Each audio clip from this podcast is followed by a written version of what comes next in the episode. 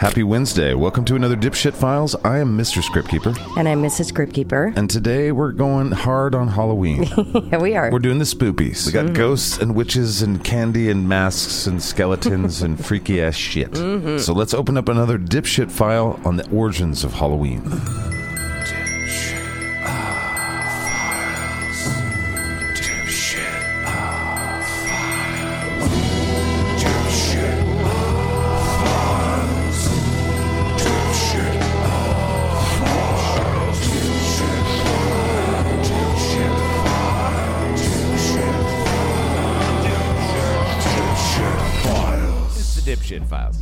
Coming. My favorite, absolute favorite holiday. Yay. On Halloween, it is said that the veil between this world and the next will lift, and then all hell breaks loose. Yeah. People no. have been scaring each other for as long as there's been a Halloween, but how long is that? Where does it come from, and, and why do we put on disguises and carve jack o' lanterns and indulge in our darkest fears? Unlocking the secrets of Halloween means discovering how it all began thousands of years ago. So, lock the doors, dim the lights, grab a drink as we dig up the real story of Halloween. Skatcast wonders, how did we come up with all this weird Halloween shit? Eh? So, how can you describe Halloween without sounding friggin' insane? Uh, Masked children come to our doors and threaten us. Let me get the door. Trick or treat. Oh, look at you, cuties. Got a little Batman, and what are you supposed to be? I'm robbing you, bitch. Oh, shit. In return, we give them candy. but, but why? Why do we carve faces into fruit and then light candles inside of them? just fuck pumpkins. and why do we adorn our homes with coffins and tombstones, skeletons, and witches? We're goofy fuckers, aren't we? Right. The truth is, I think we take great pleasure in scaring ourselves and our friends. Mm-hmm. Personally, I think mainstream Halloween is about becoming someone else. Like Batman. It's about getting outside of your own skin and challenging your social limitations. Oh, hey, Jim, I didn't know we were doing costumes today. I'm not Jim, I'm Batman. Oh, that's weird. Swear to me. Yeah, you're really challenging my social limitations, Jim. This impulse to confront our fears of life and death and turn them into something enjoyable is ancient, and so are our treasured Halloween traditions. So, when did Halloween begin? Its ancient origins go back to the old Celtic calendar.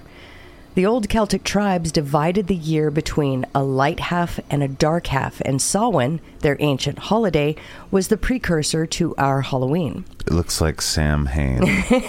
It's pronounced Samhain. I didn't know that for years. I'm like, that Sam Hain band. Sam Hain. Anyway, sorry. So that was the beginning of the dark half, Samhain.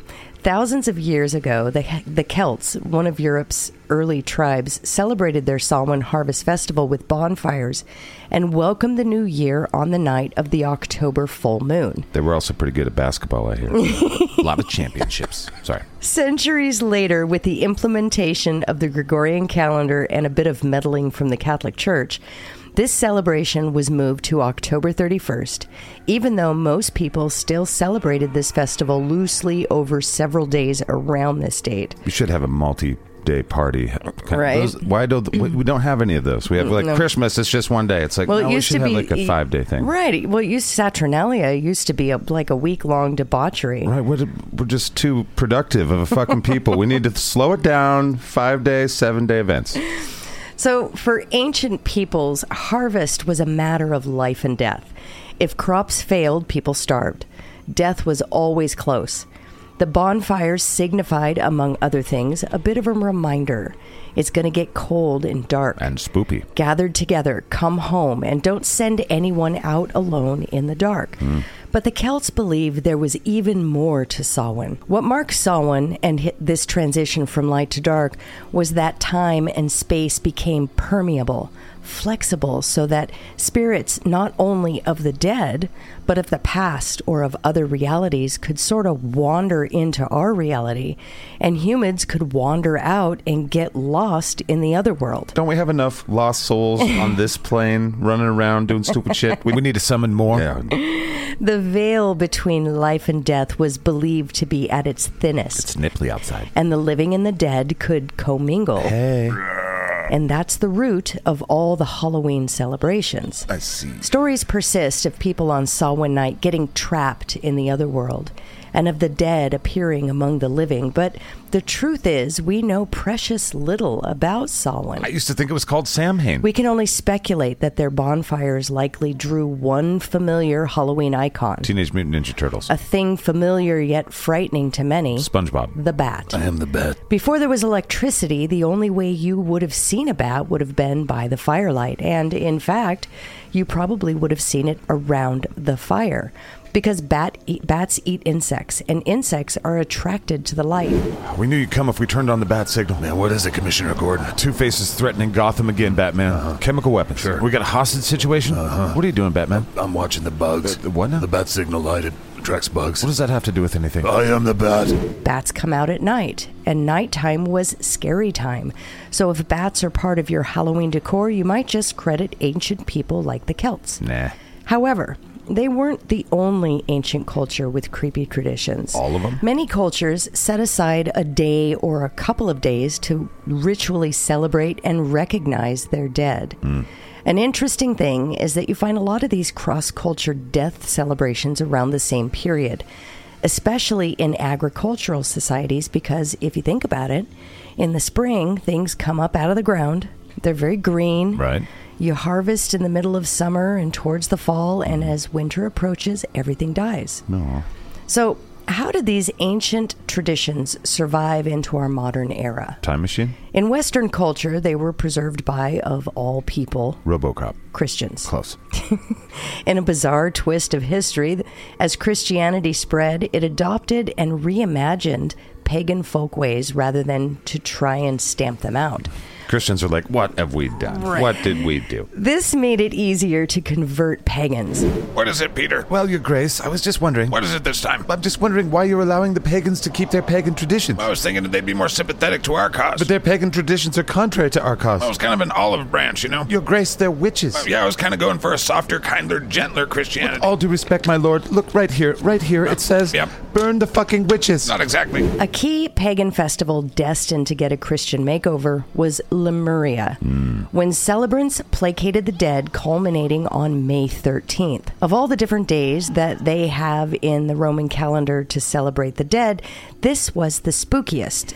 So on Lemuria, what are called the larvae, Yuck. the ghosts of the departed, Ghost maggots. would come up and haunt people. Rude. To quell the dead, pagan Romans poured milk onto their graves or offered them little cakes. Yuck. Ghost maggot milk. But the church co opted Lemuria in 609 AD, turning May 13th into All Saints' Day, Okay. a day to honor the most holy of dead Christians. I don't know why they put holes in them, but whatever. Reimagining this specific day was an attempt to Christianize a very pagan festival. Make it more confusing. But at the same time, what it did was it kept a lot of the same things going. Nice. The Christianized version of Lemuria was such a success that church leaders made a decision that eventually gave rise to Halloween. Trickery. They moved All Saints or Hallows Day to November 1st to drain the life out of ancient pagan Samhain. Dick move. Boy, this church was pushy, right? Dicks. Sheesh.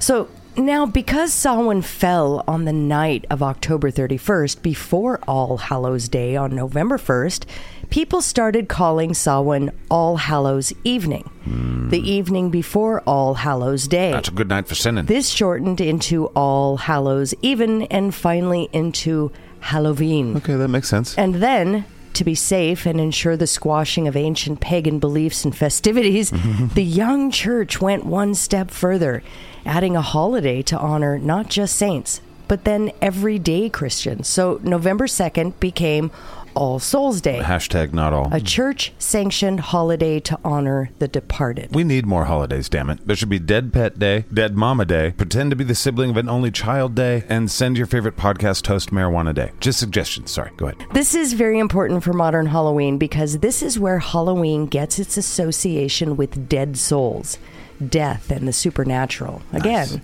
Well done, church. So, thank the church for inspiring the creepy essentials of Halloween. Yeah. And they tried to stamp it out, but didn't work. Have you ever been in a church? They're pretty creepy. Just you know. Yeah, I know, There's, just- a, there's a guy hanging on the wall. I know That's he's weird. bleeding and That's he's weird. got yeah, his sides cut open. Sorry about your personal beliefs. All right, go ahead. Daddy, why is that dead man hanging on the wall? Well, that's our Lord and Savior, Timmy. What happened to him? Well, we killed him. Why? Because we're cunts, Timmy. Shut up. But wait, so there's more here. Okay. The church also helped establish the tradition of trick or treating. what the Yeah. funk? Well, sort of. It all started during the Middle Ages on All Souls Day when priests told Christians to pray for souls trapped between heaven and hell Okay. in a netherworld they called purgatory. Hmm. Purgatory was not a pleasant place. I learned that from Dean Winchester in Supernatural. I mean, it's not hell. It's not as bad as hell is, from what I understand, but it's still probably pretty fiery. Okay. Souls are kind of suffering there. Sort of. Luckily, there is Kind of. something that you can do. You can offer up your prayers for them. Tight So, how did souls get out of purgatory? prayers. According to the church, if enough prayers were offered, a soul would fly up to heaven. Does it help if I have a credit card? Yes, I think so. this led to a medieval custom that bears more than a striking resemblance to our modern trick or treat. Children would actually go begging for what were called soul cakes. Oh. They were spiced cakes filled with raisins. what the fuck? No, get And out. I- Wrong. No Wrong. raisins. I knew I would lose you on that one. Hey man, you want a cookie? Oh, sure. I'm really hungry. Here you go, pal. Mm. Homemade. Mm. Yeah. Wait, what is that? What? What the fuck? What the fuck is this? Oh, it's a raisin. You mother. In return for these treats, the beggars would offer up prayers for souls trapped in purgatory. So, uh, basically, they were selling their prayers. I mean, the people who were worried about those stuck in purgatory were buying their freedom, which I found very interesting. They should up their game if they're going to throw raisins and shit. And nothing against raisins. I like raisins by themselves, but when you throw them in like a cookie and you're like, I'm expecting a delicious treat, and you're like, I have fruit in my delicious treat. Get the fuck out. When I want fruit, I'll eat fruit. When I want cake, I eat cake. Well, this forerunner to trick or treating became a preoccupation for medieval Christians, so did another future essential of Halloween hmm. the witches. It made perfect sense for people in medieval times to believe that there were demons and witches. Right. And if there were demons and witches, they were made responsible for all the bad things in the world. It's and good to have somebody to hate. and it made sense that we hunt them down and kill them. Makes you kind of a team That- player and brings community together. That that was their worldview. Sure. So, a witch panic in the 16th century actually helped establish the look of the character that, for many, epitomizes Halloween. Hmm. Almost always women, witches were seen as in league with Satan. They were likely the healers who had cures and folklore and passed these down orally through generations. Smart ladies. At some point, evidently, this becomes very suspicious hmm. for whatever reason Smart ladies. to the religious people around them. Many of the symbols that were associated with these women, who probably often lived alone, may have been somewhat eccentric, of course, end up becoming associated with witches. See, now we call them cat ladies, but it's different. It's Over time, as more and more women were accused of witchcraft, their practical kitchen tools acquired sinister dimensions and became the model of Halloween icons. cat ladies. Even something as mundane as a broom became an instrument of evil as well as handy transportation. Another accessory in every witch's lair was perfect for brewing devilish potions mm. the cauldron. Mm-hmm. Cauldrons became very popular. Again, it was something that every household had in the medieval ages. And you can buy them at amarab.com. it was your basic cooking cooking implement. It was in every kitchen. Right. The pointed witch's hat was a variation on a medieval country woman's hat, and of course, the mysterious lurking killer with the glowing eyes, the cat. It's not surprising that cats are associated with witches and Halloween. Cat ladies. Come with us, witch. How did you know I was a witch? The whole neighborhood smelling of cat urine gave it away. Ah, but they're my babies, my little fur babies. Look at it. Burn the witch. And this stinky house, burn that too. Well, you know, and I could go into the whole familiar cat thing, but I didn't in this script. Maybe some other time. Okay. But for our understanding, cats can be a little enigmatic. You don't really know what's going on in their crazy little brains. Hmm.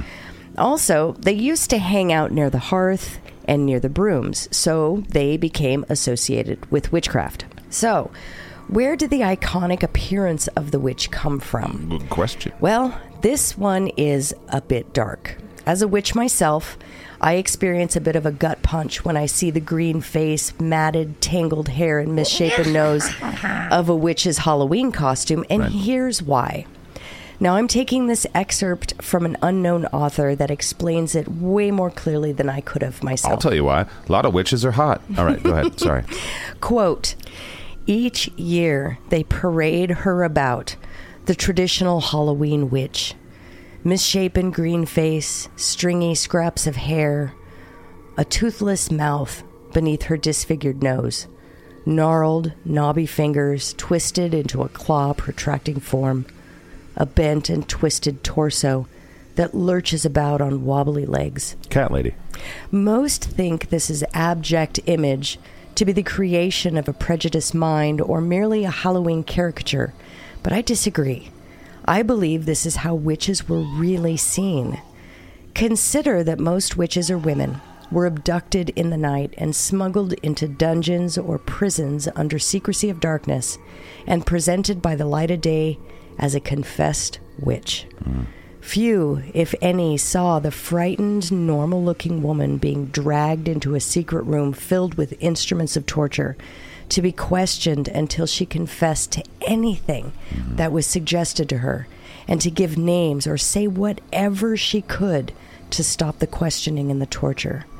Crowds saw the aberration denounced to the world as a self proclaimed witch as the witch was paraded through the town en route to be burned, hanged, drowned, stoned, or disposed of in various horrible ways, all created to free and save her soul from her depraved body. The jeering crowds viewed the result of hours of torture. The face, bruised and broken by countless blows, bore a hue of sickly green the once warm and loving smile gone, replaced by a grimace of broken teeth and torn gums that leer beneath a battle disfigured nose. The disheveled hair conceals bleeding gaps of torn scalp from whence cruel hands had torn away the lovely tresses. Broken, twisted hands clutched the wagon for support. Fractured fingers locked like cropping claws to steady her broken body. All semblance of humanity gone. This was truly a demon, a bride of Satan, a witch. I revere this Halloween witch and hold her sacred. I honor her courage and listen to her warnings of the dark side of humanity. And each year I shed tears of respect. End quote. Cat lady. Just kidding. JK. Now, as ugly and twisted as this may seem, the image of the old hag and disfigured evil witch arose during the time of the witch panic. Mm-hmm. This really took hold in Europe during the mid 1400s, and the witch icon, unfortunately, was born. Thankfully, today the image of the witch has improved, and we will move on to this in a bit. So, with Halloween, black cats and witches, graveyards and ghosts, the spooky elements of our great Gothic holiday were taking shape. These ghoulish icons would soon make their way into the New World, where they'd help create the celebration we know today. The elements of our modern Halloween were haunting Europe at the dawn of the 17th century, but they hadn't yet collected into a spooky secular holiday. History would now start consolidating them and give life to an odd celebration of death. Mm-hmm.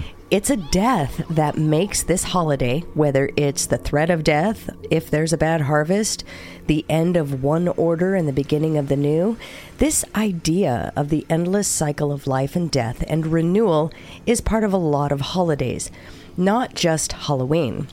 This period saw the continued influence of one of Halloween's most colorful icons, the mask. Hmm. It often appeared in tandem with another Halloween tradition destructiveness. Rowdy beggars at All Hallows Eve also guzzled their share of alcohol, and demands for food and drink became more threatening. Masks help hide their identities. In Britain, they got into some very particular forms that involve dressing in costumes and going house to house to present these little plays. That is amongst the most British things I've ever heard in my life. That's awesome.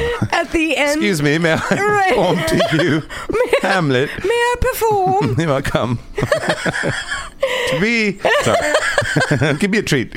At the end of the performance, they would be rewarded with food and sometimes money. Fuck yeah. Was this trick or treat?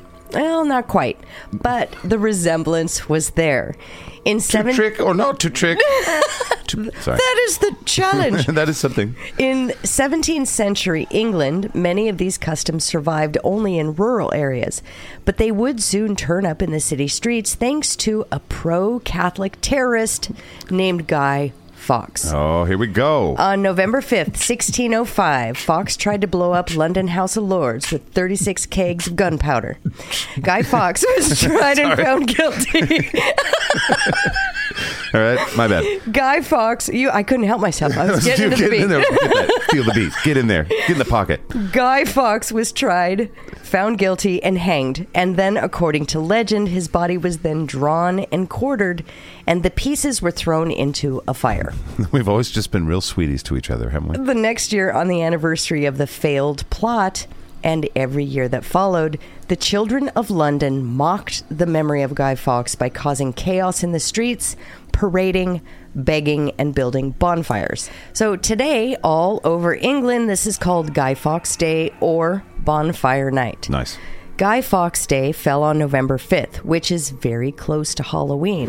Remember, remember the 5th of November, the gunpowder, treason, and plot. Okay. I know of no reason why the gunpowder treason should ever be forgot. So a lot of the energy that was focused on Halloween sort of shifted towards Guy Fawkes Day. See, look at how many holidays. This should be a six day holiday. Right? With 31st through the 5th. Come on. Let's Well, it. Let's do this. while while it isn't our Halloween yet, it had all the signs. Children and adults alike taking advantage of the darkness and letting loose. But would this pagan form of celebration make its way across the Atlantic to disrupt the sanctuary of the New World? Not if the colonial Puritans had their way. God damn it. For the Puritans of New England, the supernatural was a dark, menacing force, hmm. not a harmless superstition worthy of inspiring a holiday. Hmm. Despite their efforts to kill the Halloween tradition before it even took hold, there were a few Guy Fawkes celebrations that made their way to the shores of America. Like, No, get the fuck out of here. No, right. we want to get. We try to get away from this shit. No. Other settlers tolerated or even embraced the traditions that threatened the Puritans, and seeds were planted for the holiday that would morph into our American Halloween. just to fuck with the Puritans, I love it. Well done. Well done, For, people. for example, there's an 1833 description of a Halloween, not even so much a party, but just a small gathering where they told ghost stories around a fire. Nice. But now, one more spooky standby. The image of a spirit or ghost would join witches and skeletons in a macabre Halloween dance. By the mid 19th century, America was primed for a much darker holiday. Having endured four long years of civil war that ended in 1865 with over a half a million dead, there were so many unclaimed, unknown dead bodies that the Civil War left behind hmm. that this country was obsessed with death. Mostly, it was that so many of these soldiers died unknown. They didn't know what had happened to them.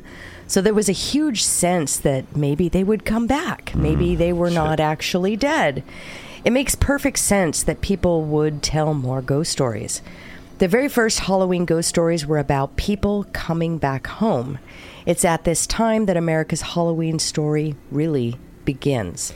After the Civil War, when Scots and Irish immigrants brought their rural, old world Halloween costumes with them, they helped to establish even more American Halloween traditions. For the Scots, it was a little bit of a scarier night. And the Irish, they, the tradition was to get everybody drunk. Until fairly late, we were still talking about the appearance of bogies on Halloween. You hear that, sir? No, I didn't. Who is it? Frankenstein? The Booger Man? It's the man in the bag, sir. I think he's alive. Ooh. Bad corpse. Bad corpse. Stop Earring Smithers. So, bogies or boogeymen were sort of an amorphous, pestering ghost that plagued children, hiding under beds or tapping on windows, or lurking by a gate or turnstile. There was a belief that there was a bogey on every stile or gate, which meant on Halloween night, you could cross any gate and there might be something sitting there waiting to get you. Tight. Halloween's signature symbol, the jack o' lantern, also began as a European tradition, but the prototype wasn't carved from a pumpkin. Hmm? There's a legend about a character named Jack O'Lantern. Oh, what's there now, Lassie? So, Jack was a troublemaker. Feisty Irish cunts. But he was so bad that after he died, he even managed to get himself thrown out of hell, which is not an easy thing to do. but the devil did decide to, of course, kick him out. But he had pity on him and he scooped up an ember from the fires of hell and gave it to Jack on his way out. Oh, hey, Jack, I'm glad you came. And what is it, Satan? Look, I can put up with a lot of shit here. Right. I mean, the worst of the worst are fucking here. Right. Hello, Joseph Stalin. What Hello, Scoots. I gotta say, you gotta go. What do you mean I gotta go? Jack, I'm kicking you the fuck out of hell. What the hell for? Well, yesterday when I was trying to go home after a long day of torturing cunts, then I went to go find my car, and there it wasn't. it was instead parked on top of an administration building. That was me. right, not funny. You gotta go. No, come on. Nope, you're too much of a cunt for hell. Oh. Yeah, well, here's a stupid rock. So, Jack takes the ember and he places it inside of a hollowed out turtle to light his path here on Earth. It's a shitty gift. And he walks around, and that becomes the legend of Jack O' Lantern. Thanks for the fucking fire rock. Right. dick. But since Jack was a troublemaker in life and a troublemaker in death, so much so that Satan kicked him out of hell, Okay, he was a cunt. he came back to Earth to wreak havoc. Imagine if a modern person was ridiculed in that way. So you'd carve little Harvey Weinsteins. Don't forget to put a candle in your poop mold, Harvey Weinstein. Sorry. In one age old European practice, children would carve their own jack o' lanterns out of turnips and then light them with candles. The first reference we have in the United States to jack o' lantern comes from Nathaniel Hawthorne, and he's writing in Twice Told Tales and describing someone's very tattered coat full of holes. That when you, quote, hold it up to the light, it shines like a jack o' lantern would, end quote. Americans would then improve on the jack o' lantern tradition. Hmm. They substituted big round pumpkins for the old world's hard little turnips, and Halloween finally had its trademark.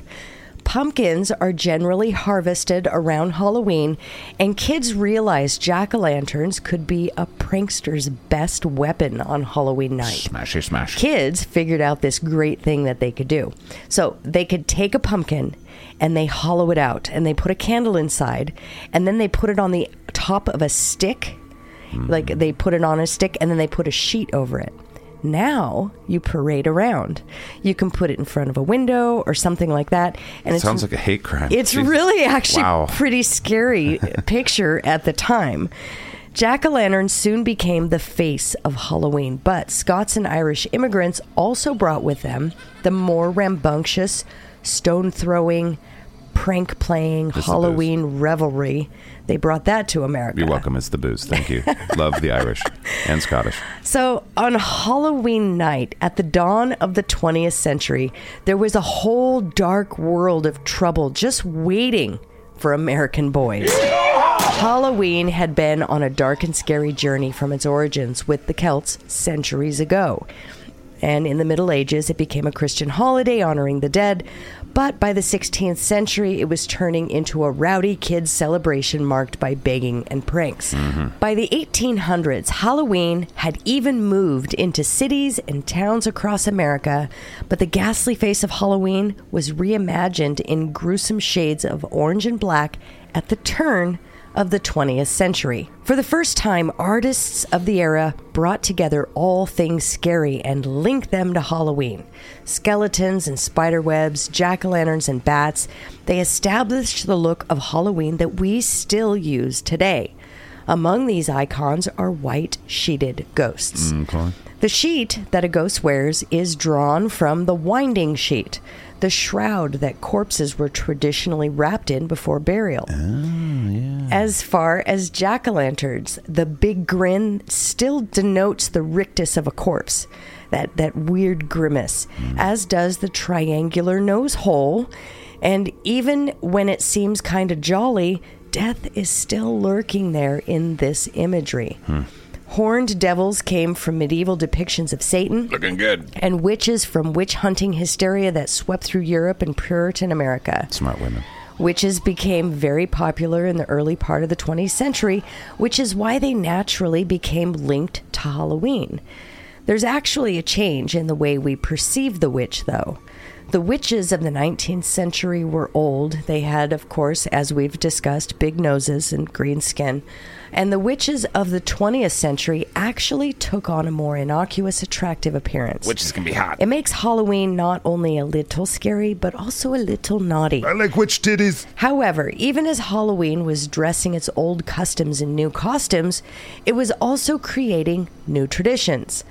Bad ones. Was Halloween in the early 20th century getting out of hand? Well, to the dismay of authorities and property owners, the answer was People shitting in the streets? Yes. I feel like in the future, everyone's going to look back at the 20th century and- and just be like, overall, everything was out of hand. Every single thing was out of hand. So it was most definitely turning into a night of mischief. Most of the young people never really did anything that was really destructive, mostly just tricks, but for some, those tricks were more destructive. Pranks, usually committed by adolescent boys, plagued cities like Chicago and Philadelphia. By the 1920s, Halloween in America was turning into a crisis. Tricks on Halloween night were getting out of hand. The destructive pranks went beyond just smashing pumpkins. The, world, is a vampire. Set to drain. Sorry. Just had to. Kids would take bars of soap and they would put them on the rails for streetcars so that the streetcars would actually derail and people would actually get hurt. Cunts. They would take the steps from in front of people's homes so when people walked outside, they would fall and Oh. also get hurt. Cunts. They would set fires and throw stones through windows. I mean, this is really destructive stuff. Mm-hmm. In rural communities, pranksters took wagons apart and reassembled them on roofs. That's pretty funny. They removed the gates on farm fences so the animals would escape. That's not funny. This particular prank was so popular that in some places, the night before Halloween was called Gate Night. Sheesh. In other cities, it was It's mischief. gate gate. In other cities, it was Mischief Night or even Hell Night. Cunt night. Halloween pranks during the Great Depression may have been, in part, a product of the desperation of the time, an excuse for troublemaking. But there was already trouble everywhere, and many communities couldn't afford to feed their own, much less clean up destructive messes. The Halloween of 1933 was actually labeled Black Halloween in a lot of newspapers because of all the destruction that the cities incurred. The kids were no longer doing just innocent, silly things. Now they were smashing light bulbs. They were setting fire to buildings with people inside. Yikes. They were smashing car windows. If Halloween were to survive, it would have to change. Schools and police departments and other civic groups consciously and very actively promoted the idea of taming Halloween. So they started to invent all sorts of things for kids to do to divert them. Town wide parties, costume contests, games, everything that you can think of to get the kids away from pulling pranks and into the lighter side of things. Like a concert, October 28th and 29th at Cruisers this year with Sovereign and the Nonprofits. Sorry. Shameless plug. Novelty companies like Dennison and Beistle helped out these civic efforts. Dennison published a series of Halloween guides called Bogie Books that suggested ways of turning Halloween from prank night into a party night.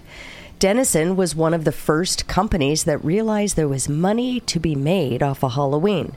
They started to put their own Halloween materials out for retail sale in drugstores all over America. They also made masks and paper costumes.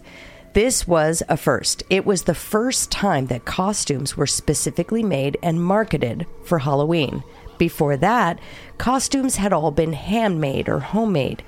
Paper costumes were fancy and an improvement to, on the homemade variety, but they had their drawbacks. Unfortunately, that paper was flammable, hmm. and it's surprising how many newspaper clippings there are out there about costumes catching fire. Little chitrons flaming around in the neighborhood. That's not good. Flaming babies. That's a Soon after manufacturers looking to tap into the kid market for Halloween costumes began making more durable disguises. Sears' first box costumes came around 1930, and then it went from there. and it was Optimus Prime. the costumes centered around radio show characters and the funny papers, costumes for parties, costumes for wild town wide parties, and for school parties and church parties. Halloween was a big social occasion. Halloween parades also helped drag the holiday out from the shadows and into the public arena. Allentown, Pennsylvania may have had the first parade in 1905, but others soon followed. Toms River, New Jersey in 1919, Anoka, Minnesota in 1920. Actually, Anoka was ha, has actually held its parade every year since. The only exception being 2020 when they held a bell ringing night. So people could step out on their porches and hear bells and sirens just like a century before. Hmm. In fact, the city now bills itself as the Halloween capital capital of the world. Each of these local efforts to tame Halloween worked to some extent, but what Halloween really needed was a whole new tradition, and it would soon get one. However, this new tradition would prove to be a variation of a very old Halloween theme. Trick or treat. That phrase still triggers cascades of candy into plastic pumpkins and pillowcases across America on the night of October 31st. And though the custom goes back centuries, the phrase trick or treat is probably less than 100 years old. Really? It is likely the term derives from that destructive pranking that was very widespread in the early 20th century. And at some point, somebody came up with a brilliant idea of buying off these pranksters. Homeowners bribed rowdy kids with homemade treats such as popcorn balls and candy apples to avoid getting pranked or tricked. So people were like, "Okay, you're gonna Yeah. rob me or not." Yeah. So here, just. They're like, just stop doing things. Damn. In 1939, the phrase and the custom turned up in print.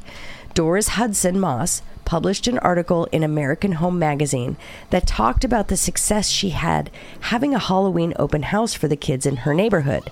She didn't get tricked, she gave them sweets, and it all worked out. With the new custom, obviously, came new treats. Not so much homemade goodies like popcorn balls, but now kids got store bought pre-packaged candies mm-hmm. mars bars and reese's cups and good old hershey's chocolate it was candy that finally killed the rowdy halloween Fuck yeah. and now the time was right for the reinvented holiday to hit Hollywood.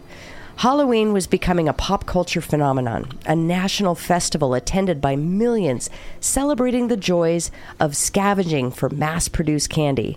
Then, in 1966, Halloween found a new home where all pop culture ultimately goes the television set. TV. Halloween stature zoomed off the charts when America went trick or treating with Charlie Brown. The whole idea of the Great Pumpkin came from the comic strip when Sparky Schulz decided that it would be really funny if one of the kids got his holidays mixed up, and that's how Linus ends up in the pumpkin patch every year. Television and America's most popular comic strip had given Halloween its unofficial seal of approval. The holiday had never in its entire history been so mainstream, but Halloween themed cartoons aimed at kids were one thing. A movie for adults with Halloween at its theme was another. Nobody had ever tried it before. That is until director John Carpenter took a stab at it in 1978 with the classic Halloween. Hmm. Carpenter's $325,000 film would spawn a franchise grossing more than $500 million. It broke new ground, elevating the horror film from B movie status to respected genre. Hmm. And completely by accident, the film would also redefine our attitudes about Halloween masks. It started when the wardrobe budget forced the crew to create a mask for the villain Michael Myers for next to nothing. The production designer ran up to Bert Wheeler's magic shop on Hollywood Boulevard and bought this Captain Kirk from Star Trek mask, Yeah. which didn't actually look anything like William Shatner. Right. Just this strange, elongated face, but it was spray painted and fixed up a little bit. I'm far en- more handsome than that. it ended up distorted, which was perfect. It's kind of written that way in the script. So uh, Michael Meyer was wearing a face. It says in the script he was wearing a face. Mm-hmm. So it came. It was perfect. The bargain basement mask and the villain behind it soon became another Halloween icon. Michael Myers, even though the original movie came out in 1978, remains one of the most popular Halloween characters of all time. I hope William Shatner gets uh, some royalties off the masks from Michael Myers. Right. Okay. This idea of the masked stalker menacing young people at Halloween, it shifted the focus of Halloween away from ghosts and goblins to human villainy. But this nondescript mask did much more than that. It helped to redefine the limits of what a Halloween mask could be, and it ushered in a new face of Halloween, one for a new millennium. For hundreds of years, masks and costumes have been a way for partiers to disguise themselves, and now it's a multi million dollar business. Especially for Star Wars. Masks and disguises have always been great ways to let you off the hook in terms of your behavior with an acting out kind of holiday like Halloween. Of course, it's perfect. When I was a kid, usually all you could find at the local stores were crappy plastic flimsy masks that hmm. lost their shape, blocked your vision, or cut your tongue when you mm-hmm. inev- inevitably tried to push it through the tiny mouth hole. You just couldn't help yourself. Right. But as time went on, they've really evolved into somewhat of an art form. There's a lot of time spent in the sculpting and the painting, and now it's to the point where you can get an expensive high end mask that almost rivals movie quality. Costumes can now be found in high quality material like fancy jackets and all kinds of accessories. No matter what you're looking for, you can find it. Today's upscale masks and costumes are a far cry from the generic devils, witches, skeletons, and ghosts of the 1960s. Hmm. But that's the decade when the Halloween wardrobe began to change. Hollywood started to influence what kids wore, transforming them into their favorite TV and movie characters. Today, that trend has escalated into somewhat of an obsession. Film franchises like A Nightmare on Elm Street, Scream, and Halloween are inspiring growing legions of kids to dress to kill. Right. To wear the mask of the killer, of the ghost, of the skeleton, it gives a kid a sense of power and safety. Because the monster can't get you if you are the monster. Crazed killer masks are just part of Halloween's evolving taste in costumes. Yay. The only rule now is that there are no rules. Except for you can't have your dick out. Well, it really depends on what party you're going to. okay, fine. Masks take their inspiration from pop culture, religion, politics, you name it. And a growing number of faces behind them belongs not to kids, but adults. Mm-hmm. Halloween has become a huge adult activity, and I don't think that was the case like 50 or 60 years ago, but it's been again a specific day set aside where you can be somebody that you normally aren't. You can get behind a mask. You can wear clothes you would never wear during the rest of the year. And people enjoy these activities. The truth is, our 21st century Halloween is as much a holiday for adults as it is a holiday for kids. I think it's the most adult holiday, except for Tax Day. Tax Day is not a holiday. I okay, but it's the one that we have to celebrate. So, Forced celebration. so those those children who are now grown up, uh, they became very nostalgic for Halloween. So once again, Halloween shifts again and starts to become more of an adult holiday. Tight. Halloween businesses now cater to anyone who wants to get into the spirit of the holiday with parties and Halloween themed venues such as haunted houses. October 28th and 29th, live at Cruisers and State. Sorry. 50 years ago, when you were too old to trick or treat, you probably just had to stay home and hand out candy. There was nothing else for you to do. Now, there is a vast imaginative haunted house industry just for you, and there's something like 4,000 haunted houses in the United States every year. But haunted houses aren't the only place to find adults getting out on Halloween. In places like New York City's Greenwich Village Halloween Parade and West Hollywood's Halloween Carnival, the holiday takes a walk on the wild and uh, naughty side. Of course, the gay Halloween Parade is now a big fixture in San Francisco, in Yep. Los Angeles, and of course, a big part of the New York celebration. But it's this idea of turning the world on its head and being who you aren't or who you would like to be. Again, it's that mercurial American obsession with self transformation. And that's the thing I think really ignited Halloween in America. This sexually liberated Halloween sometimes crosses the line from adults to adults only. If you look at the costumes that are sold to adults these days, the costumes for women are all kind of borderline sex worker costumes. Scandalous. You know, the sexy nurse and the sexy maid and the sexy whatever, anything. It's a one time a fucking year I can show my leg. Right, God it's, damn it. Mm-hmm. it's the sexy pencil. So now, now grown-ups are taking it one step further. They stock up on specially packaged Halloween novelty candy, and they join their children going door to door on Halloween night. what I do is I just buy a bunch of Halloween candy and then I eat the candy. we turn off the lights and we hide and never answer. Actually, you know what I find Mm-hmm. Never. interesting? We don't. Children avoid our house. They do. They don't come near us. nope. And we've got a neighborhood. And they're Yep. just like, nope. They're like, not that house. More candy for me. These trick or treaters of the 1970s and 80s now seize the opportunity to relive their childhood Halloweens, dressing up in full costume, supposedly to keep a watchful eye on their kids. Yeah. And just as Halloween has scared kids for years, Halloween scares parents too. They fear sending their kids out unsupervised into a hostile world full of poison candy and razor blade riddled apples. But they really shouldn't be. No. Um, I grew up hearing about razor blades and apples myself. Me too. And it's clearly what we call a, a contemporary legend or like an urban legend. There's a great societal unease about this idea that we're telling our kids to please go take candy from strangers. So there's a lot of stories about razor blades and candied apples and these sorts of things. And parents every year get very worried about it. So, did the razor blade and apples ever happen?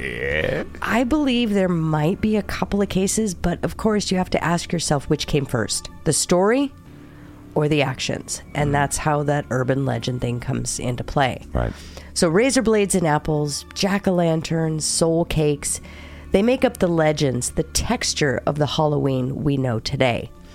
Today, Halloween wears many masks. It's a day for adults to push their boundaries a little. Clearly, a lot of women want to have a very sexy side to them, and it's only on Halloween that they bring it out. Aw. Maybe, you know, they could do it a little more often. Yes, yes. It is from this foundation that my character, Lady Ophelia, was born. However, she isn't just one night and she isn't just aesthetic. Wink, wink. Yet, Halloween still remains the domain of children. When you're a kid, you had one night a year where you were in charge. That chocolatey, nougaty booty. You got to dress up, you got to be something that you usually weren't, and you kind of even got paid for the Yeah. privilege to do this. It was so it's an amazing holiday. Sugar booty. Halloween doesn't like to have its energies tamed. You know, the rebellious aspect is gonna pop up somewhere. Mm-hmm. Look close enough and you'll see that Halloween is a showcase of everything the human race fears. Well, I don't really celebrate Halloween in the normal way, but I always drive around with like a, a dozen eggs in my car and just kind of huck them at houses. not. Just you do. You do not. Sometimes businesses, but mainly houses. You It's normally how You do not. I just like to keep the spirit of, of uh, Halloween alive. and debauchery and pranking. My inner child likes your to mess making. likes to flex. Through the centuries, we've learned to live with what scares us most. And now, on October 31st, we collectively turn our fears outward and now wear them with pride. And that is the history of Halloween, brought to you by Mrs. Script Keeper. Mm-hmm. Thanks, Honey Bunny. Welcome. Let's talk about it on the other side of this music thing. And that was the history of Halloween brought to you by the Dipshit Files. Now more from our dipshits. Eh. All right, Halloween. We love it so much. Mm-hmm. What's your favorite Halloween movie all time? Uh, yeah, I don't have a favorite Halloween the fuck movie. outta I really that don't. I think my favorite, uh, I it would have to be a witch themed movie, Hmm? and it's Practical Magic. Okay. Yeah, but it's not a Halloween movie. No, but it, it's, it'd be good to watch during Halloween. Yeah, I don't really. I, I don't. You're not a scary movie lady, are you? You watch a lot of. I love scary movies, but I Halloween is a is, well, it's it's like I don't know. You live the Halloween lifestyle. the It's a lifestyle. year. Yeah. So there's that. Yeah, it's a it's a weird walk with death every day. That is my life. Well, you So had a lot of fun. It looked like making uh, doing all the research for that. I had a blast. Yeah, so I had a blast. it seems like it because I had a blast listening. well, I'm glad. I'm glad it was entertaining. It's hard to make an educational script fun. yeah, but But it's you your know, job. So yeah. fucking keep it up. Thank you. Get yeah, do your job. Well, thanks. It's your fucking job. well done. All right. Well, that is our show for this week. We're just getting warmed up for Halloween. Mm-hmm. We're loving it. And also October 28th and 29th Oh, at Cruisers in State Line, Idaho. Good God. All right, we'll be back next week with some more dipshit stuff. Yeah. Uh, big thanks to our trusted turd triad, Bodie and Don and Mhm. Chris, and they uh, they do a lot of stuff for us, and we appreciate them, especially Mhm. on them socials. Yes. kind of rounding up all of you SKAT-SAQS and doing the good works. They're, keeping they're, they're, they're keeping the socials alive. they're the trusted turd triad for fuck's sake. All right, but everyone else, uh, info at skatcast.com if you'd like to talk to us, if you'd like to give us some stories. It's Halloween, so if you want to send us some ghost stories, why not? Why not? We may read some. Yeah. I feel like we might. Yeah. I'm looking forward to reading some. I would think that would be a blast. So if if I had some- one, yep. I would read it here. Let's do it. But we don't have it now. So you have to Right. send it to us. Info at skatcast.com. Also, you can support us at uh, patreon.com Mhm. forward slash skatcast. That's the best way. Or skatcast.com. Get on that merch store. We've got all sorts of dipshit file stuff Mm-hmm. Mugs, shirts, stickers. You can adopt animals, other things, Mhm. more things. All the things up there. A- there's probably a poster. There's maybe. no poster. I There's don't no what there is. poster. Now there's going to be a poster. no, there's not. There's no posters. But there's other things. You can check it out, and that's uh, that's a way to support us, and we really appreciate it. For Yeah. Sure. Yeah. So we'll see you next week, and we'll talk at you in the future. and it will seem like the present. It'll seem like the present. Bye. Bye.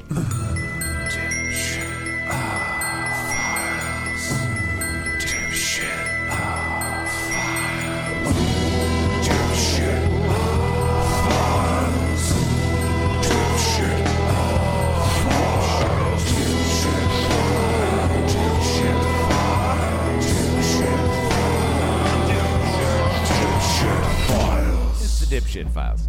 Bing bong.